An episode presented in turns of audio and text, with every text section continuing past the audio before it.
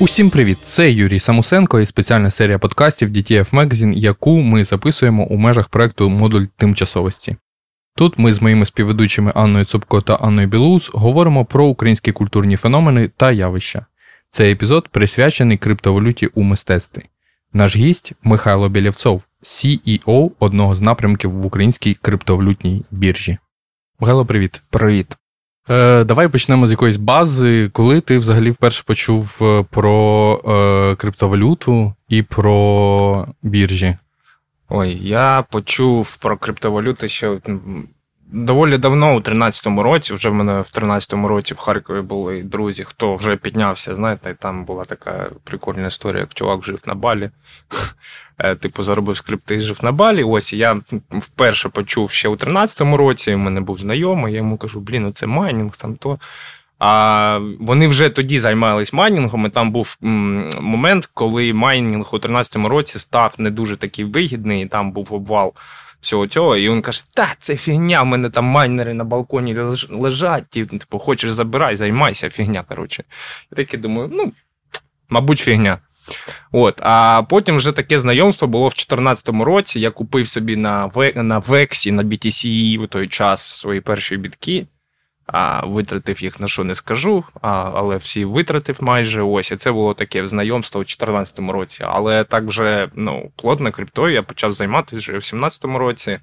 Був я я сам з Харкова, в Харкові було ну, це такий дуже великий, якщо хто знає, хаб, development хаб у Україні. Там дуже багато it компаній на там півтора мільйони населення Харкова. Там близько було тисячі it компаній до війни.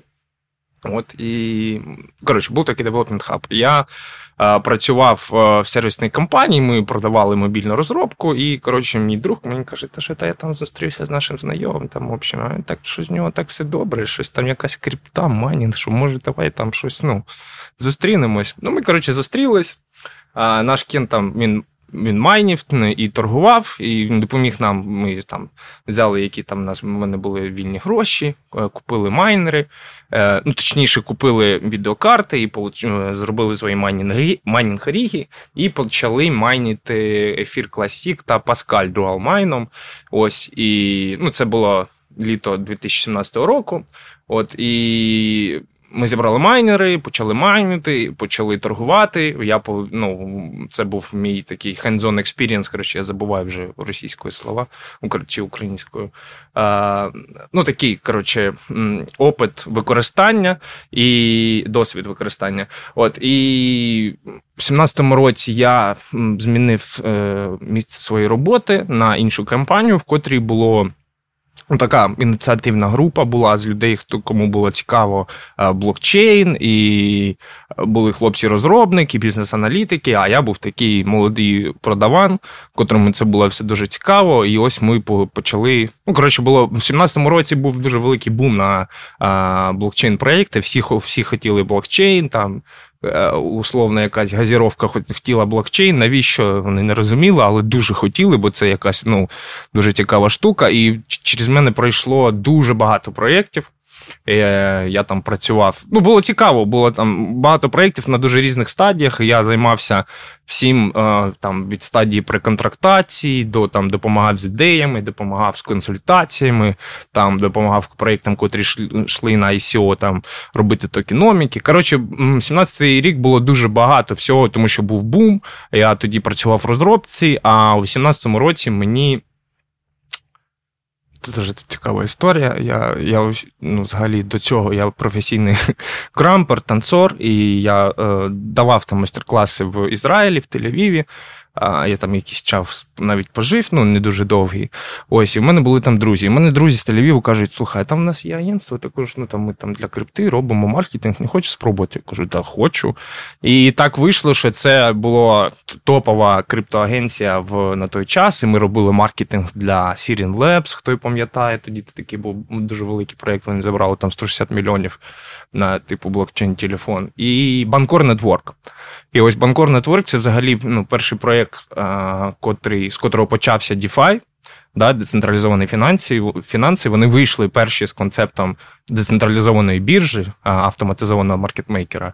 Ось, і я от працював, робив маркетинг для цього проєкту. От, І ну, там я отримав такий досвід дуже унікальний на той час, бо це був перший проєкт, котрого взагалі е, почали почали централізовані фінанси, і і далі далі я працював вже в цій галузі і ну, використовував цей досвід, котрий був дуже корисний. От ну, це так. Такий довгий старт був. Да. Е, я ще хотів запитати про якісь прості аналогії. Коли люди говорять про криптовалюти і блокчейн, е, їм треба пояснювати це буквально якось на пальцях. Є прям куча різних експлейнерів про те, як це все працює.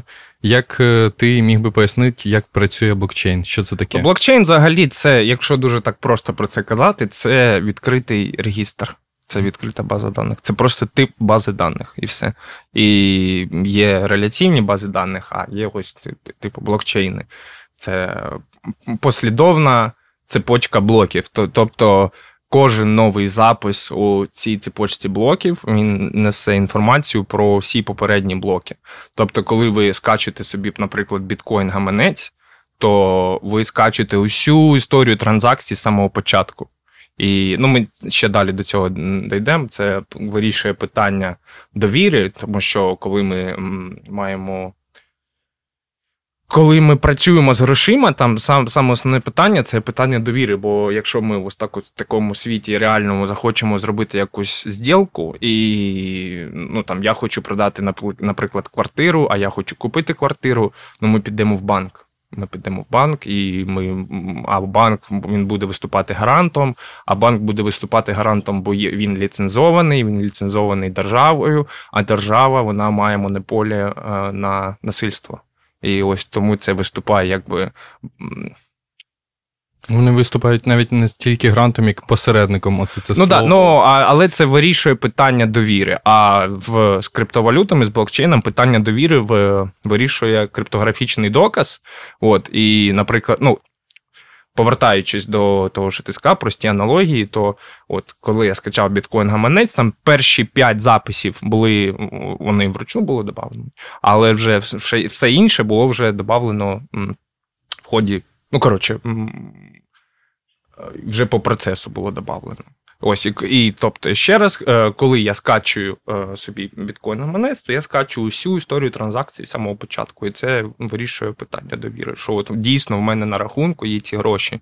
Не тому, що є якийсь там а, якийсь центр а, прийняття рішень, який котрий гарантує, що да, дійсно в нього є гроші на гаманці, а тому, що є технологія і по цій технології можна відстежити, е, як рухались ці гроші, і от там звідки вони взялись, і до гаманця. А оця історія з децентралізацією, бо є, я так розумію, централізовані децентралізовані так, біржі. Так, так. WhiteBit – це перша децентралізована біржа. Ні, WhiteBit – це це централізована, централізована біржа. Ми зробили проєкт децентралізованої біржі, першої, ну можна сказати, там української децентралізованої біржі, але ну, перша українська децентралізована біржа це якось так звучить, але да, це перша децентралізована біржа, яка була зроблена українськими розробниками. Що це означає? Централізований, децентралізований?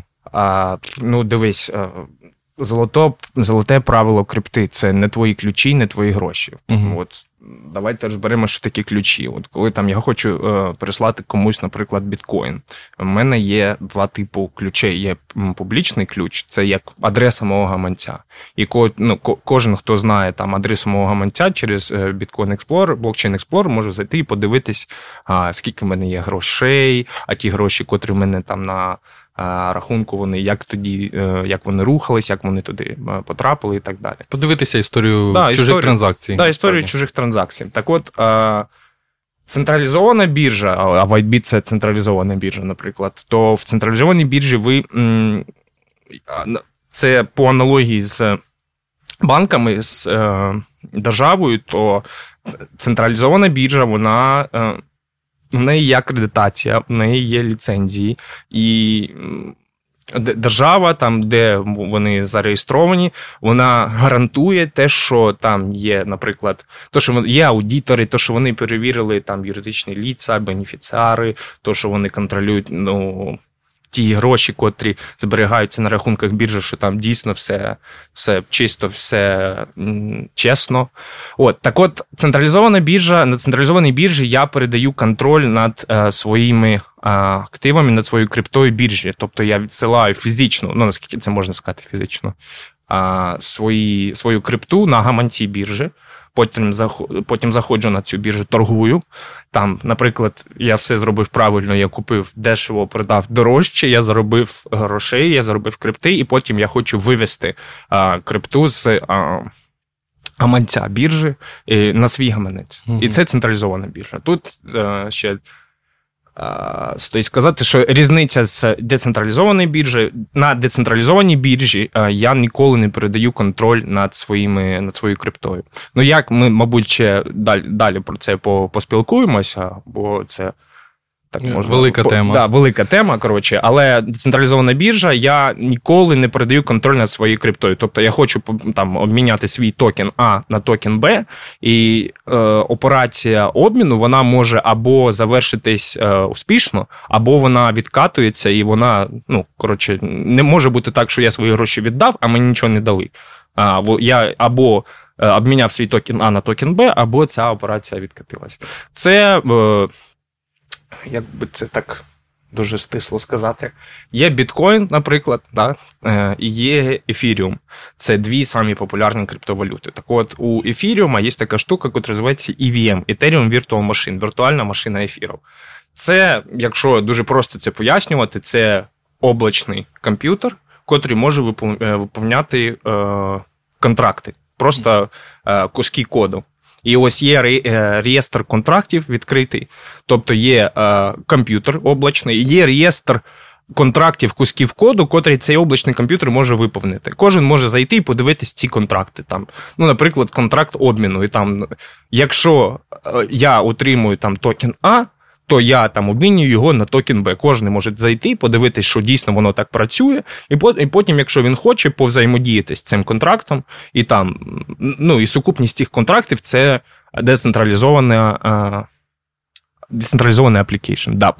І ось він може, це може бути DEX, децентралізована біржа, або це може там бути займовий протокол, наприклад, де я там даю свій ефір, і під залог свого ефіра я там е, беру займ у доларі. Ну, наприклад, щоб там наростити свою позицію, там leverage це називається.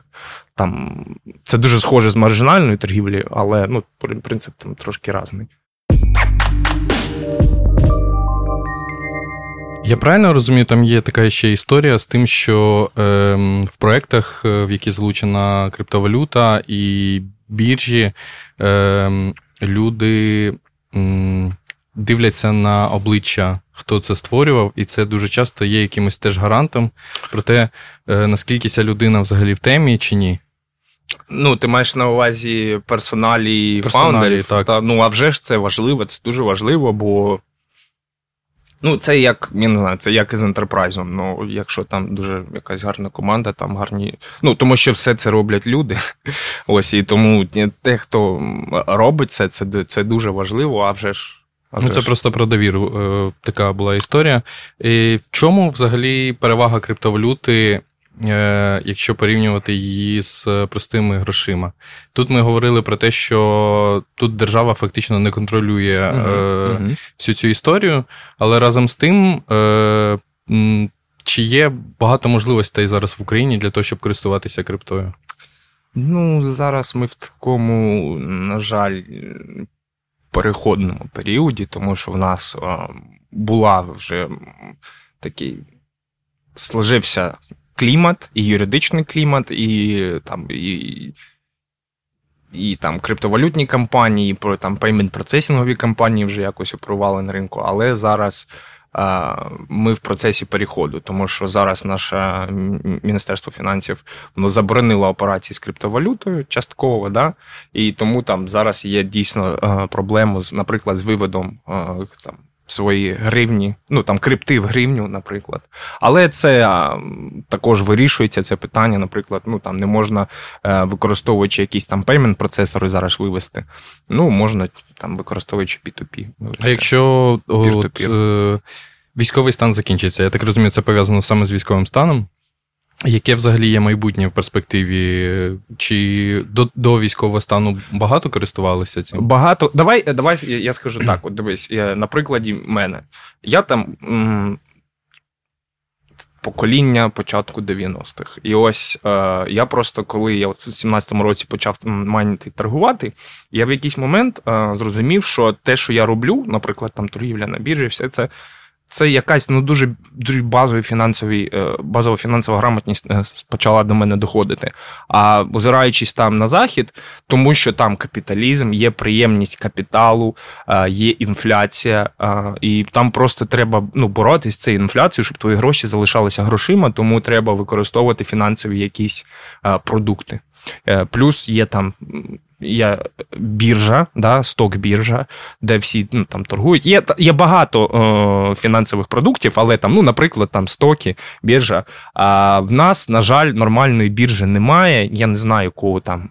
Кому говорити за це дякую. Кравчуку за якусь там провалену. Е, господи, як це забув я слово, е, приватизацію. От. Не знаю, кому говорити дякую, але саме От саме тому, що в нас нема нормальної фондової біржі в Україні, і в нас провалена приватизація, саме тому багато людей знайшли притулок у криптовалюті. І там, наприклад, ну, мої друзі, там майже у всіх є криптовалюта. А ну і взагалі, там, наскільки я там бачив. Е, е Опитування, да, там якусь статистику, то Україна там ну, чуть ли не на першому місці по уровню криптоадопшн, тобто там у кожного, я не знаю, там із сотні кожного там п'ятого, там із сотні у п'яти людей або у десяти є криптовалюта, і це дуже багато. Плюс у нас є там а, приклади народних депутатів, котрі мільярдери. Вони криптомільярдери, мільярдери, в них мільярди. Ну, І чуваки там також в них були гроші. Вони це був ризик, а вже ж вони купили біткоін, там, ну, якісь там, я не знаю, давай скажемо, 50 мільйонів условні. І зараз вони мільярдери, у нас є приклади таких людей. І взагалі, я думаю, що для України, от, е, для України з криптою дуже таке гарне майбутнє. Але я сподіваюся на це, що нас чекає гарне майбутнє, і коли там буде нормальне прозоре законодавство, і коли це буде нормально прозоро е, регулюватись, то все буде ну ще швидше почне розвиватися. Мені якраз просто здається, що це якась історія пов'язана з тим, що в нас і розвинена дуже it галузь і зараз е, під час. Е, воєнного стану на нас дивляться, як розвивається взагалі в нас it сектор, як в нас все трансформується, що в нас можна взагалі Apple Pay платити в метро, а для західного світу це ще да, да. якась диковинка. Це, можливо, теж якийсь є показник цієї фінансової грамотності.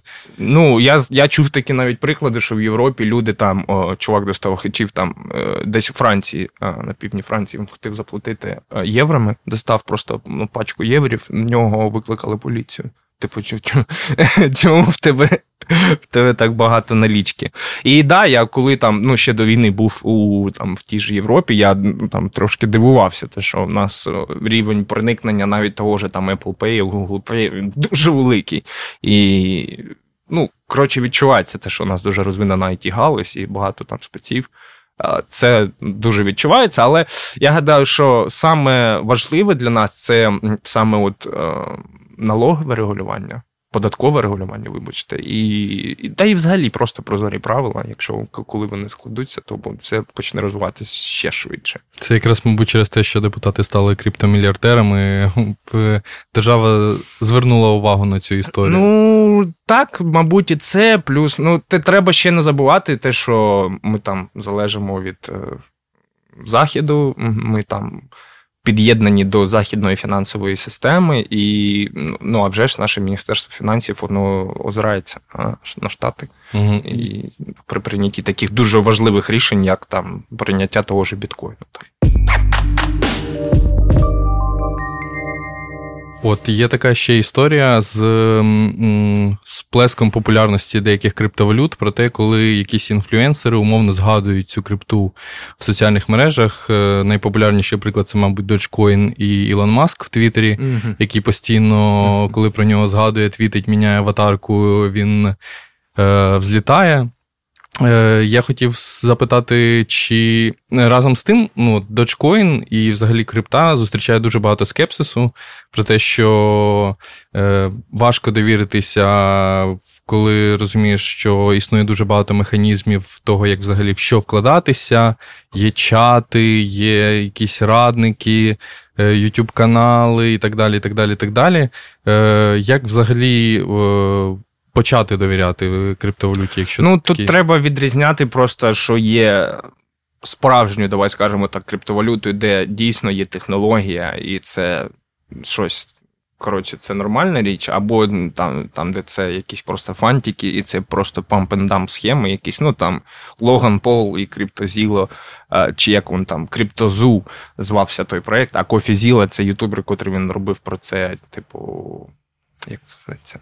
Е, розслідування. Розслідування. розслідування. Ну, е, До речі, про Ілона Маска і Dogecoin, ось е, просто Dogecoin є на USDT в нас, і ми спілкуємося, ми знаємо хлопців, хто фаундери Dogecoin, і вони прикольні чуваки, вони розробники взагалі, і їм не це ось це приклад децентралізації, до речі, що фаундери цього. Ті, хто зробили цей, а Dogecoin це був мемний коін спочатку.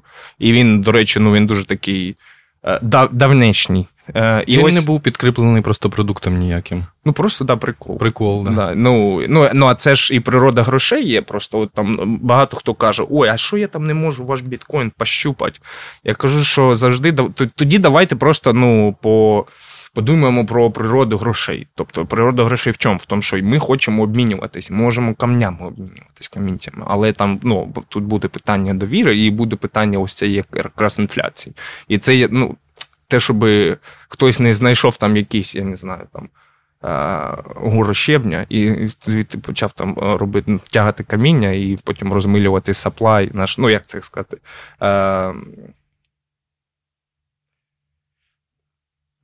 circulating supply, як це е, українською. Коротше, supply в в обращенні, вибачте мене. В обігу. В обігу, да, ось в обігу. Так от, е, Ілон Маск і Dogecoin – це приклад того, що люди, котрі це зробили, їм це не подобається, але ну, є, що є. Ну, Ілон купив там, чомусь він маніпулює Dogecoin. І також Ілону ж він же не дуже такий хороший чувак. Якщо так подумати, він маніпулятор. Ми вже всі про це знаємо. І так, да, йому там SEC е, – це ті, хто контролюючий орган в Штатах е, за цінними бумагами, комісія, е, так от вони надавали йому лінійку по руках, коли він там ще Теслою маніпулював і сказав, що ви там Теслі, ви свого будь ласка, від Твіттеру уберіть, або ну ми його уберемо звідти. Ілон сказав, хорошо, і почав ну, маніпулювати тим там дошкоїном, там, де тобі не прилетить. От. І а до чого ми це все?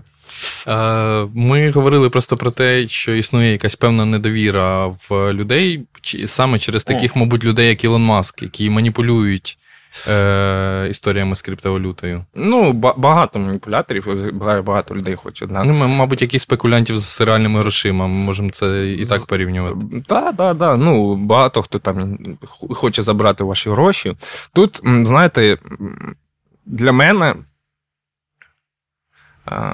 таким маркером є те, що біткоїна всього може бути 21 мільйон.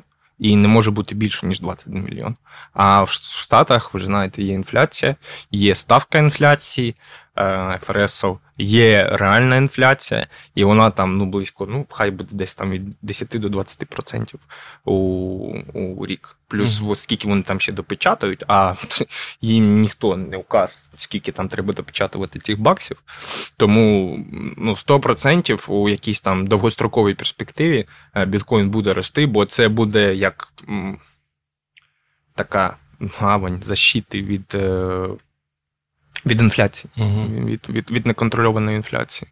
Тому, ну, плюс в мене навіть, знаєте, от там далеко ходити не треба. Я, я працюю в криптовалютній галузі там з 17-го року, да, там, я отримував ще там зарплатню в крипті ще там в 18-му році. І от в мене там, наприклад, була там зарплата 50 ефірів. Тоді. Ну, хороша зарплата на той час, там якісь там 5-6 тисяч доларів. Але я просто, коли там ефір був на піку, там по 4 тисячі, я такий відкриваю, мене дивлюся, а в мене там одна зарплата. 200 тисяч, там інша зарплата, 160 тисяч. А ну, я все це розумів, але я там часто фіксувався в бакс. Тому що от був приклад, я хто працював в криптовалютній е, галузі, хто отримував зарплатню в криптовалюті, і я ну, не не вірив в це. А потім, ну як я плакав, коли я дивився у такій перспективі. Тому я для себе зрозумів, що треба просто е, мати свою інвестиційну стратегію, і ринок він завжди буде намагатись е, заставити вас продати слабкою рукою, щоб ви купили біткоін по 30. А продали по 15, бо думаєте, що ну все, це жопа, він падає. Ну зараз по 15, хоч 5, хоч 15 витягну. А і ринок буде намагатись зробити так, і ви ж е, завжди пам'ятайте, що ви ну, трейдинг це гра з нульовими сумами. Угу. І, і, і треба завжди про це пам'ятати. І що ви змагаєтесь е, там з найкращими. Це ви змагаєтесь з тим, у кого є вся ліквідність, у кого є всі фінансисти, всі математики, вони можуть купити е, всі там новини і так далі. Тому треба завжди про це пам'ятати. І просто ну там навіть новинний фон він може бути намальований. Тому майте свою стратегію, пам'ятайте завжди про неї, вірте собі і ставте собі якісь там коротше цілі. Ставте uh-huh. собі цілі, і от там, якщо ви є там вирогідність, що біткоін буде по 100 тисяч, та ну далеко не нульова. Ну окей, якщо він буде по 100 тисяч, ви в це вірите, да? а купити по 30 це дорого, а по 40, а по 50. Ну тому тут все залежить від вашої стратегії, да? і тому майте цю стратегію, довіряйте собі і завжди пам'ятайте про те, що ринок буде намагатися заставити вас продати слабкою рукою. Які найхибніші уявлення ти зустрічав про криптовалюту? От прям, е, можливо, це не стосується саме фінансової грамотності, що люди просто не грамотні, але ну, якась прям дікуха про крипту, яку ти чув. Ой, я так мені так складно, складно. сказати, бо да, я просто ну, моє оточення, люди, котрі вірять в крипту, я ну там Ну, коли там з якимось там старшим поколінням, особливо Україн, там розмовляєш, мене там е, був прикольний е, випадок, як ми там теж працювали з чуваками, вони їхали на зустріч до нас Харків, і таким чуваком Західної України наїхав, він каже: ну що це ваш бетькоін, салакоін, це що не, не, не можна ж його пощупати. Ну, 100%. Люди просто хочуть пощупати гроші. Оце, типу, основна претензія, мабуть, до да, цих грошей. Да, да, да. Ну а я завжди кажу, що ну давайте просто подумаємо, поміркуємо про природу грошей. Що що це таке? Це просто наше бажання обмінюватись продуктами нашого, нашої праці, нашого труда. Угу. От. І тому ми можемо обмінюватись таким темпом і камінням. Просто. А ну і плюс, якщо я, я хочу, наприклад, у мене є біткоін, в тебе є там не знаю, квартира, ти хочеш її продати. Навіть якщо це буде там заборонено, да? ну, я ж все одно, ти можеш зробити, переписати на мене квартиру, я можу заплатити тобі в біткоїні, правильно? Тому ну, ніщо не зупинить ідеї, час котрий прийшов. Я так гадаю. Давай перейдемо до теми е, сучасного мистецтва, бо м, десь здається, в 2017-2018 ця історія якраз і з'явилася, коли. Ти маєш на увазі NFT? NFT. Е, ну, да. І от, власне, м, який проєкт е, тебе вразив найбільше за останній час, який пов'язаний з NFT? Та ти знаєш, мене взагалі NFT вразило. От я просто ми ну, ми купляли NFT, ми там трошки іми торгували, і я ну, до останнього мені навіть з тим, що я чувак, який там дуже вірить у всю цю ну, там криптовалюти, технологію, дуже я такий е, пасіонарний на цю тему. Але взагалі мені було ну, тяжко повірити, що ми щось там купили. Купили там за 20 ефірів, про там, условно, продали за 75 якусь обізянку. Я думаю, я ну щось кудись цей світ ну, рухається, що я не можу це зрозуміти. Але взагалі, якщо так подумати, просто може це нам, сидячи в Україні, складно уявити, але просто. Коли я вже потім почав спілкуватись, там ну, в мене там є знайомі, котрих там і криптовалютні агенції, просто є там ну, знайомі з, заходу чуваки. От, І я просто зрозумів, що це е, це ще культурний феномен. Тому що ну, на Заході там, е, як це кажуть, хороший пон дороже денег. І от в мене було коли там це реально понт, що люди отак от там на якійсь вечірці вони там відкривають там свій твіттер, а в них там цей борт ейп, це ці обізянки. І і це реально понт. Люди кажуть, вау, це це ти чувак. Ну тому що там, ну знаєш, е, вразити когось там якоїсь там Ламборгіні, ну це вже все всі бачили. Якщо ти там Гучі, там весь та ну це це всі також бачили. В Луї Вітоні бачили. А ось щоб аватарка за 200 тисяч це не бачили. І це і це реально понт. Нам, нам, ну, от нам складно це уявити, але це дійсно ну, от, вражає людей. От там мені коли це розказували, люди дійсно вони так знайомились на вечірках, і це їм якось там відкривало якісь двері, там щось. Ну, якось так. А взагалі, ну, якщо звідки це пішло, то е, в 17-му році е, з'явився CryptoKitties, це проєкт на блокчейні ефіру, також з використанням заму цих смарт-контрактів. Е, да, Це сукупність цих смарт-контрактів і кусків коду, котре цей облачний комп'ютер виконує. От, І це було. Коротше, ви могли отримувати е, цих кошенят, потім цих кошенят ви могли продавати або скрещувати і отримувати нових кошенят, якихось там більш. Е, як це сказати, більш рарних, більш рідких. Породистих. Породистих, да. І і тоді на, це було ще прикольно, що тоді було таке перший всплеск навантаження на блокчейн ефіру, і тоді, е, тому що був ажіотаж на цих кошенят, людям людям було складно від, навіть там відправляти ефір просто з е, там гаманця на гаманець, або там робити якісь базові операції, обмінні там свапи на централізованих біржах, тому що gas fee, плата мережі, вона там ну так зросла, і тоді, коротше, люди почали думати, що є проблематика дійсно в цьому леєрі Layer 1 ефіру, е, в її пропускній. Е, пропускна способність да, там mm-hmm. цієї мережі, ну і взагалі скільки там скорість транзакцій, що це проблема, і це треба вирішувати. Так ось 17-й рік. Це CryptoKitties, і тоді ще з'являються криптопанки. Криптопанки це ну, ідея, що є просто картинка, на ній намальований цей криптопанк. В нього і є параметри: це кольор фону, його лице, його зачіска, його там, чи є в нього там. Не знаю, там очки, щось такі аксесуари, там, наприклад, там щось зачіска, там аксесуари, там сірга, щось таке. Коротше, ну, в общем, там є є параметри. І да, да, і, і звідти там з цих 10 тисяч є якісь більш рарні. Ну, наприклад, наприклад, там зеленим фоном 300, а золотим фоном 48. А з золотим фоном і в очках зовсім один. А з зеленим фоном в очках там є 20. І ось таким чином е, є якась там є більш рарні, є менш рарні. І, Ну, ну, взагалі, це також треба розуміти, що. У 17-му році це це там ну, особливо нікому не було потрібно. Да, Це було як культурне явище. Ті люди, е, котрі були в темі, що називається, і котрі були в тусовці. Ну, вони там можна було клеймити, що називається, цих криптопанків, заявляти свої права на цього панку, типу, цього панка мені. Але треба було заплатити там тільки комісію мережі. І ось були навіть гаманці, котрі там заклеймили, тобто забрали собі там 1200 цих криптопанків, був навіть такий гаманець. І ось 17-й рік там, ну, хтось заклеймив, хтось купив там, ну, коротше, щось там таке. Але це було, ну, знаєте, дуже мінімальна аудиторія, і потім потім це починає розвиватись, і це е, становиться також як е, культурне явище таке. Типу, там якось там в Силіконовій доліні це розвивається як культурне явище. Там, Наприклад, ну, це може стало, знаєте, як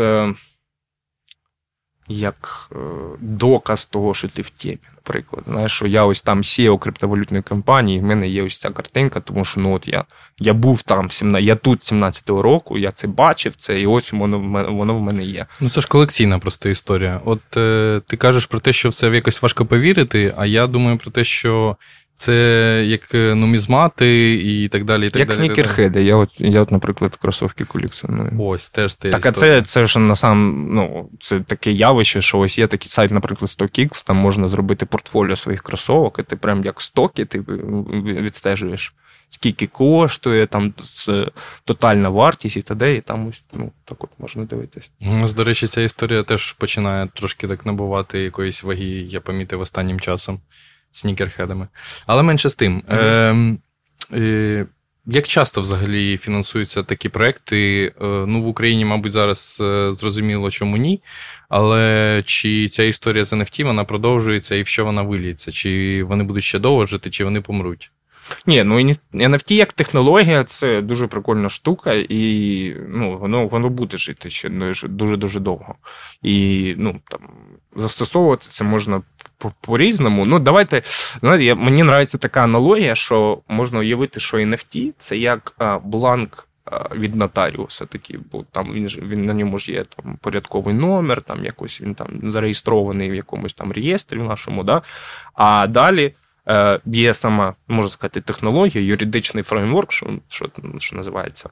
А а те, що ми написали на цьому аркуші, це вже, ну, собственно, це вже сам, сама сама угода. Да? І от в залежності від того, що ми на, там, на, написали на цьому аркуші, воно так і буде використовуватися. Ну, наприклад, а, може бути, не знаю, давайте уявимо, що там буде Тут тут також, знаєте, є момент з тим, що технологія може бути і вона може функціонувати так, як треба, але ця ж технологія вона має мати якийсь вплив у реальному житті. А вплив у реальному житті це держава. Держава це якісь юридичні аспекти. І ось треба, навіть якщо ми хочемо побачити, ну ось там технологія з мистецтвом, є NFT. Е, і от той, хто тримає цей NFT токен на своєму гаманці, він має право на якусь картину. Але ну, якщо це просто технологія, воно ну, не виходить нікуди за за межі е, там, цього експерименту технологічного, давайте скажемо так. А ну, для того, щоб це мало вплив у реальному житті, треба, щоб у там у державі було, було якісь там у законі прописано, що дійсно там є така технологія, і той, хто там має це NFT в себе на гаманці, воно дійсно дорівнюється до того, що в мене є якась там бумажка, що я там дійсно маю права на якусь картину. Ну, ви ж коли купляєте якусь картину, ви ж також там якось передаєте права, є якийсь там договір і так далі. І ось просто можна взяти. Всю цю е, бумажну волокіту оцифрувати і просто використовувати в якості технології. Але для того, щоб це було, це треба, щоб ось цю юридичну, юридичний весь цей фреймворк, цей процес він був оцифрований, і це було на рівні законодавства дорівняно, що технології це це одне з. Ну, це коротше одне. А ця історія з правовласниками. Ну тобто, ти е, купуєш NFT, ти є володарем цієї е, зображення. гівки. Ну, це це, це також розумієш, це дуже ну, громко сказано. Це ти володар зображення, ти володар токена, в котрому є просто ссылка на а, картинку в IPFS. IPFS це інтерпланетарна файлова система. Це типу файл, він не лежить десь там на одному сервері, а він розподілено просто. Зберігається там на великій кількості комп'ютерів. І потім, коли ви клікаєте на цю ссылку, у нас ці там і туди, туди, туди, туди збирається, і ось тобі файл. Ти mm-hmm. просто, коротше, типу, в тебе є токен, котрий має ссылку, на файл в десь розподіленій е, файловій системі. Ну, це якщо без так, юридичного. Просто це... так е, да, розповідаєш, чи наче ну, е, базово людина володіє дуже багато похідними історіями, де в кінці є якесь просто це саме джерело. Я маю на увазі про те, що чи буде держава впливати на цю історію з NFT в сенсі юридичної площини ми розмовляли авторського права. Тому що, врешті-решт, володіння чимось, так так звана приватизація якогось конкретного, uh-huh. в цьому числі угу. посилання, вона дійде рано чи пізно до того, що держава буде це регулювати, і ми будемо сплачувати податки за те, що ми володіємо NFT. Ну, а вже ж ну, державі це все. ну... Це вигідно. Все вигідно, да, тому що все все прозрачно, все можна відстежити всю історію. І тому, а вже ж державі це вигідно, але просто ну, держава часто це дуже такий неповоротливий механізм, і тому просто як обкатати цю систему і от зробити саме цю, як чи можна сказати, спайку між е, юридичною площиною і технологічною площиною. Той, хто перший це робить, то той і виграє. Але ось ну, мені е, бачиться як саме у цьому проблема.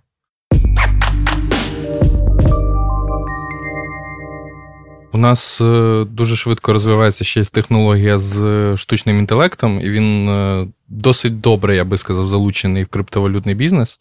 Mm-hmm. В нас 3 травня була зустріч з акторами дубляжу і маркетинг-директоркою Мегого, і ми розповідали про те, що вже тестують таку історію, де замість акторів дубляжу вже працює штучний голос, який імітує. Е, голос самого актора, угу. і це неможливо реалізувати саме якраз через юридичну площину, тому що це ж власник голосу. Ну тобто офіційно він якби ніде не зареєстрований, але тут уже треба якби домовлятися з е, тією людиною, з менеджерами актора і так далі. І так далі. І разом з тим, я так розумію, що це все залежить від е, е самого правовласника ідеї. Ну тобто, е, як це працює? Е, ось теж нещодавно Граймс, до речі, знову будемо згадувати на маска, мабуть. Е, тут вона зробила таку історію, що вона запустила сайт, на якому ти записуєш свій голос, і він трансформується в її голос, і таким чином ти, начебто, можеш записувати пісні. Голосом Граймс. Uh-huh. Але м, тут я знаю, є багато українських компаній, які вже застосовують штучний інтелект в проектах, які пов'язані з криптовалютою. Угу. Е, Питання такого характеру: наскільки в в використанні штучного інтелекту є е, небезпека е, для людини, яка користується криптовалютою? Що може піти не так? Бо ми так трошки боїмося цього, цієї історії штучним інтелектом. Ну, Чат GBT вже. Ну, дивись, не... просто, наприклад, е, Якщо ми кажемо про централізовані е, фінансові системи, то там є ризик просто взлому, того, що зламають, ну, наприклад, біржу там викачають ці. Е, є то, що зветься там гарячі гаманці, це апаратні е, це віртуальні гаманці, і є холодні гаманці, це як маленькі флешки. Це ну, фізична версія криптовалютного гаманця. І ось можна в централізованій фінансовій системі можна ну, якось там зламати, наприклад, і там викрасти. Ну, гроші з гарячих гаманців можна викрасти, з холодних гаманців.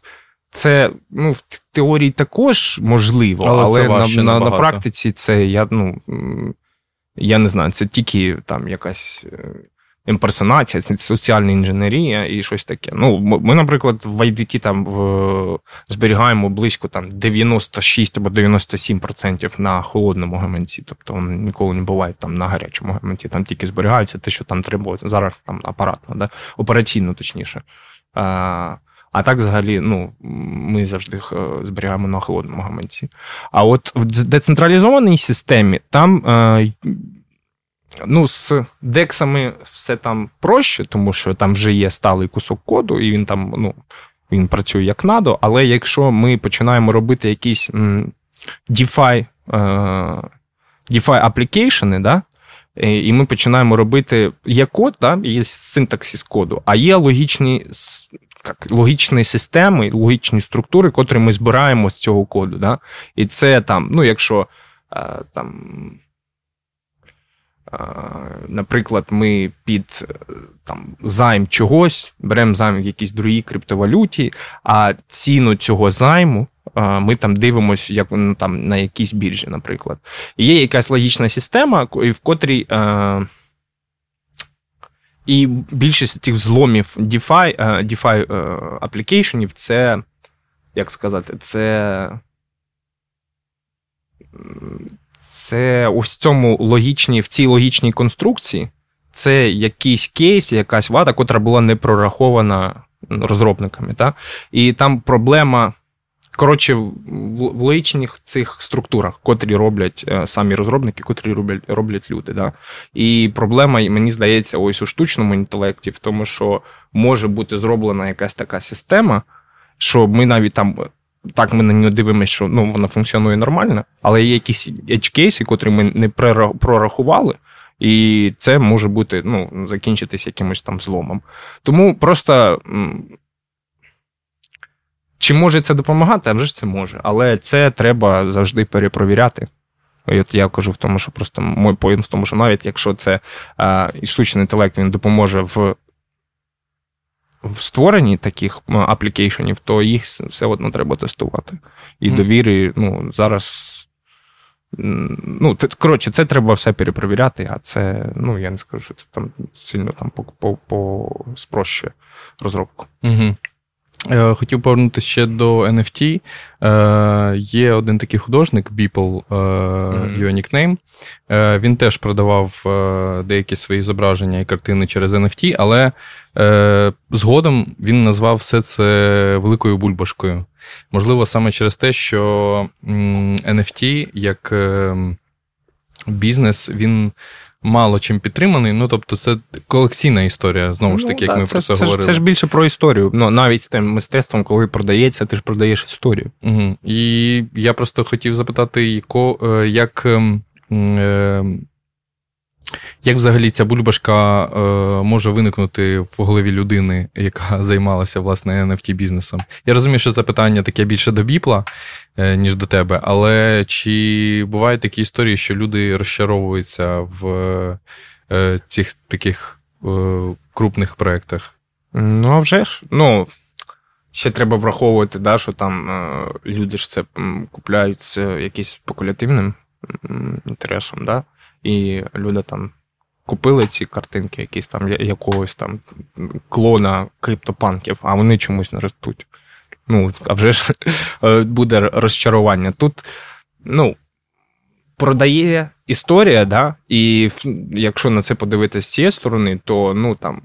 Якщо в тебе є там соціальний капітал, є якась історія, і ти продаєш мистецтво, ну буде воно нарисовано на папері, аркуші паперу, або буде воно нарисоване в у вигляді якогось NFT. Ну, це вже тут просто ну, діло техніки, що називається. А а сама сама по собі NFT-технологія це ну, не панацея. Uh-huh. Просто просто тому, що воно NFT, ну за нього біжать там віддавати гроші, а вже ж не треба. Тому ну, тут завжди треба мати холодний, здравий розум і дивитися, що ви просто робите, куди ви інвестуєте свої гроші. І на сам кінець я ще хотів запитати тебе таку штуку. Ем, чи зможуть взагалі криптовалюта замінити повністю банківську систему і готівку у майбутньому? Зможе, але тут є проблема, як ми з тобою ось там про CryptoKitties е, говорили, да, що от мережа ефіру, вона тоді е, ну, дуже навантаження велике на неї було, і там, наприклад, зросли, е, зросло, зрос час для виконання одної транзакції, е, зросла плата для виконання одної транзакції. І ось е, це зветься як леєр, як прошарки. Ось Layer 1 це, наприклад, біткоін або ефір. Там ефір це віртуальний комп'ютер, да, там вся от ця історія виконання смарт-контрактів, біткоін це просто як ну, цифрове золото, условно. Але це цифрове золото біткоїном сплачувати зараз ну, дорого. Тобто, якщо буде переводити з гаманця на гаманець, якщо там я переводжу там тисячу баксів, це окей. Або, Але якщо я там сплачу там 10 баксів за якийсь там сніданок, ну це ну не окей. Там заплатити 5, там 10 сплачу, 5 плачу комісію. Це ну багато, плюс там чекати довго. Да? Тому є проєкти, котрі займаються те, що називається масштабуванням. І це Layer 2, як прошарик, другий прошарик над першим прошарком. Да? І ось. Е- ну, наприклад, Lightning Network для біткоїну. І ось коли він вже є, концепт вже є, просто він також має знайти свій, свою адаптацію. І ось коли, наприклад, з тим там біткоїном буде адаптація Lightning Network, і коли можна буде сплачувати їм там за каву. Коротше, коли коли це буде швидко і дешево, угу. ну тоді все буде супер. Ну Там вже, наскільки я пам'ятаю, зростає якраз е, комісія за швидкість е, переказу. Ні, ні, комісія Lightning Network на він має зменшити і комісію, ага. і час. Ну так, е, так. Час власне, цей проект покликаний на це, так. Да, да. Ну там е, це, якщо дуже так стисло про це сказати, то, ну, наприклад, ми можемо там. Е, це як на цьому леєрі другому ми робимо, наприклад, там 20 транзакцій. А потім результат цих 20 транзакцій ми одну однією транзакцією фіксуємо на на першому прошарку, тобто на Layer 1. Це ось ну, приблизно так працює. І це для там біткоїну це Lightning Network, там для ефіру це там якийсь полігон, наприклад. Це також там стосується і і е, блокчейну ефіру. Просто є така штука, як токени. І ось і токен це, пам'ятаєте, ефір, віртуальна машина, там контракти ці. І цей токен це як е, ось цей контракт, е, е ну, як цінної, цінного папірця, цінної бумаги. Угу. Ось і ну, це просто є багато токенів на блокчейні ефіру, тобто компанії, котрі вони вони робили свою криптовалюту, ну вони не робили там якусь окрему мережу, там чи що там. Вони просто йшли на блокчейн ефіру, робили там якийсь свій контракт свої, свого цінного паперу, свого токену, і там ну, продавали його, збирали там гроші.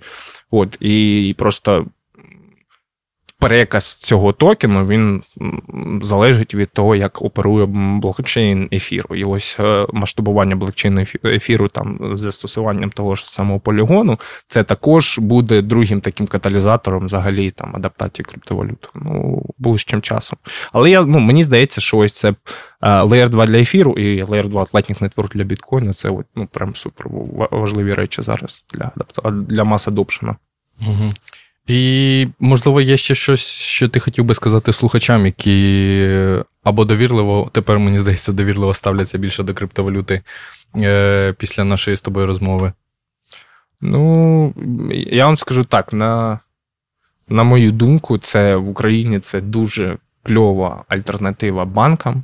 І ну, там є альтернативи, наприклад, якщо ви не знали, то Є така штука, як тезер, да, це приравнений один один до одного з доларом, да, криптовалюта.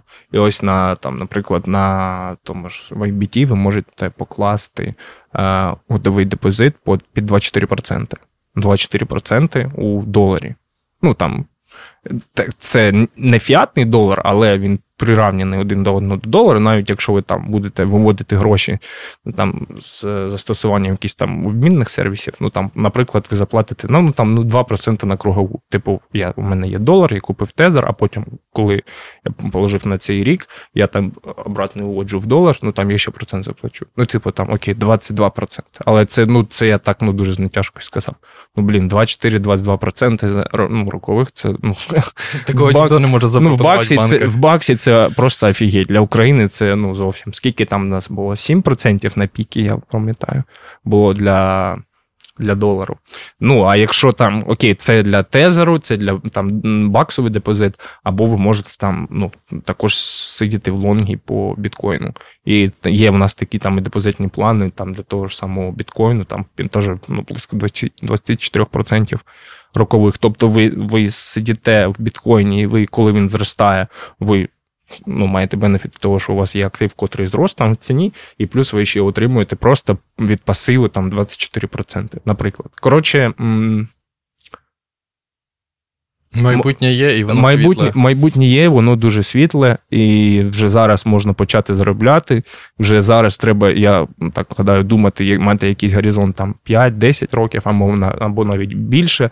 Починати інвестувати зараз. Е, там, ну, то більш того, я сподіваюся, ви розумієте, що там ну, пенсію ви самі собі організуєте, тому треба вже те, що, що називається змалку про це думати. От, Тому думайте про це змалку, аналізуйте, дивіться навколо. Навколо є багато крутих українських е, криптовалютних компаній. От, І це дуже класна альтернатива фінансовій системі. Чим раніше ви це, е, як це скажете, Зробите, зрозумієте, да, тим, тим, тим краще буде для вас. Дякую, так, Михайло, да. за розмову. Дякую вам, що позвали. Е, це був подкаст DTF Magazine. Почуємося.